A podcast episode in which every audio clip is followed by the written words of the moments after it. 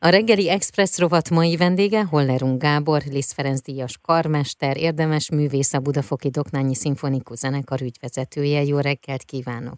Jó reggelt kívánok a hallgatóknak is! A Romantika Arcai című koncertről fogunk beszélgetni, amely november 8-án lesz látható és hallható a Zeneakadémián, és a leírásban az olvasható, hogy a 19., a 20. és a 21. századi arcait mutatja be a romantikának a Budafoki Doknányi Zenekar.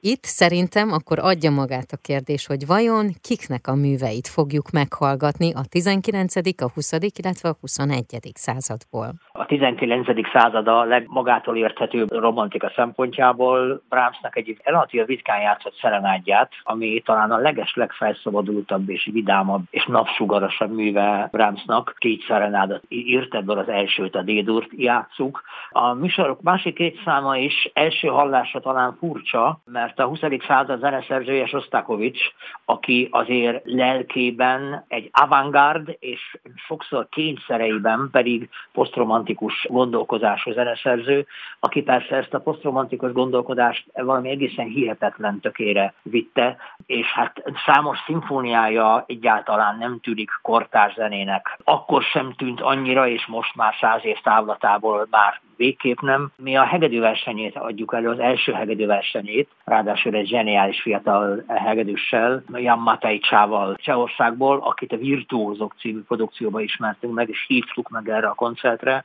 uh-huh. ahol egész, egész pazar módon szerepelt egyfajta misszió is ez számunkra, hogy azokat a fiatalokat, akiket megismerünk a virtuózó produkcióban, azt igyekszünk hangversenyeinken fölkérni, erre már több példa volt, és lesz is még a további koncertjeinken. Nos, ez a Sostakovics koncert drámaisága mellett, ami egyébként egy tipikus, ha úgy tetszik, késő romantikus gesztus, emellett fantasztikus virtuózitás, amelyben folklór, érzelem, játék és szenvedély és fájdalom keveredik ebben a műben. Mindegyik eleme, még ha imit amott a hangzása kilép egyébként a romantikus gondolkodásból egyértelműen ehhez a korszakhoz kapcsolódik.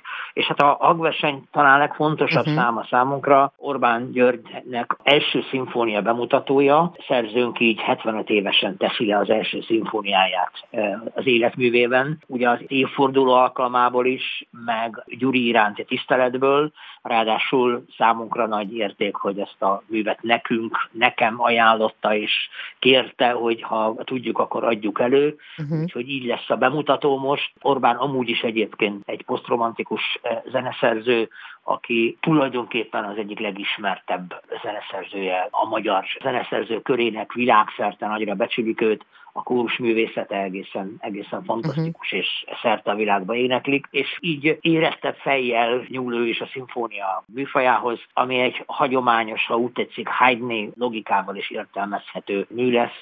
Tehát aki eljön a hangversenyre, az valóban három arcát hallja, és hát ajánljuk mindenkinek jó szívvel éppen ezért ezt a koncertet, amelyben egy játékos, letisztult, némileg klasszikus, némileg romantikus gondolkodás Orbánnál, egy túláradó, érzelmes zenei gondolkodás Sostakovicsnál és Brahmsnál, aki egyébként komorságáról és hát bizonyos fajta befelé fordultságáról ismerjük elsősorban a legtöbb művében, itt pedig egy igazi szórakoztató zenét a romantikus korszakban is még a zeneszerzők között felvállal egy szórakoztató uh-huh. műfajt, szerenádot, ugye, amely hát Mozart életművében is egy fontos szerepet játszik. Így áll össze ez a program. Én amikor hallottam zenei kifejezésnek nem mondanám, inkább csak kijelzőnek, vagy a BDZ Izének az oldalán láttam is Orbán György, amikor írt az első szimfóniájáról, akkor azt írta oda, hogy nem vagyok csúnyista. És hogy én ezt már többször hallottam, hogy ilyen szépista, illetve csúnyistának mondják a zeneszerzők egymást.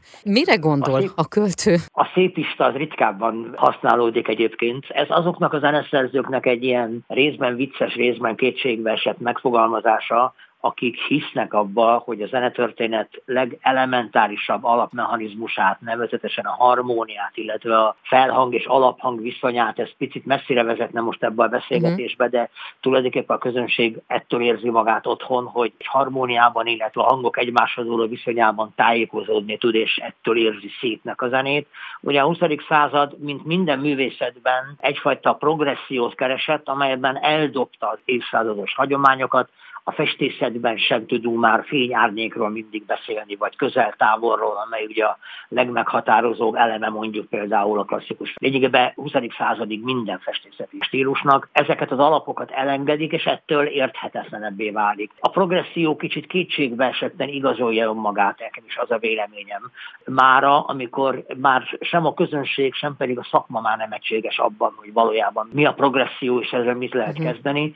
És ugye azok, akik, ha úgy tetszik, némileg kiszorítva érzik magukat a adott esetben a progresszívek által meghatározó zenei közegben, ők szívesen használják ezt a kifejezést, hogy nem vagyok csúnyista, de nem is szégyenem magam ezért. Hiszek abban, amit Bachtól, Mozarttól vagy akár Brahmstól tanultam. Tehát november 8-án ellátogathatnak a Budafoki Doknányi Zenekar következő koncertjére is meghallgathatják a Romantika arcai című koncertet. Nézzünk egy picit előre, hogy mi fog még történni a zenekar életében. Hát a Cine Music az szerintem már így adja magát, de mi lesz még az, ami történik? Hát így van, valóban a Cine Music mind a három koncertje megtelt, és hát nagyon örülünk. Azért mai napig egy közös produkciónk a Klasszik Rádióval. Uh-huh. Hát ezután is még egy érdekes koncertünk volt most, amiről azért egy, egy mondatot mondok. Igen. A Halloween alkalmából Rémségek kicsi éjszakája, nagyon nagy sikerrel teremtettünk egy új játékot játékot, aminek nagyon nagy sikere volt. Egy-két elvetemült komoly zenészt leszámítva, ötvöztünk rengeteg mindent megint,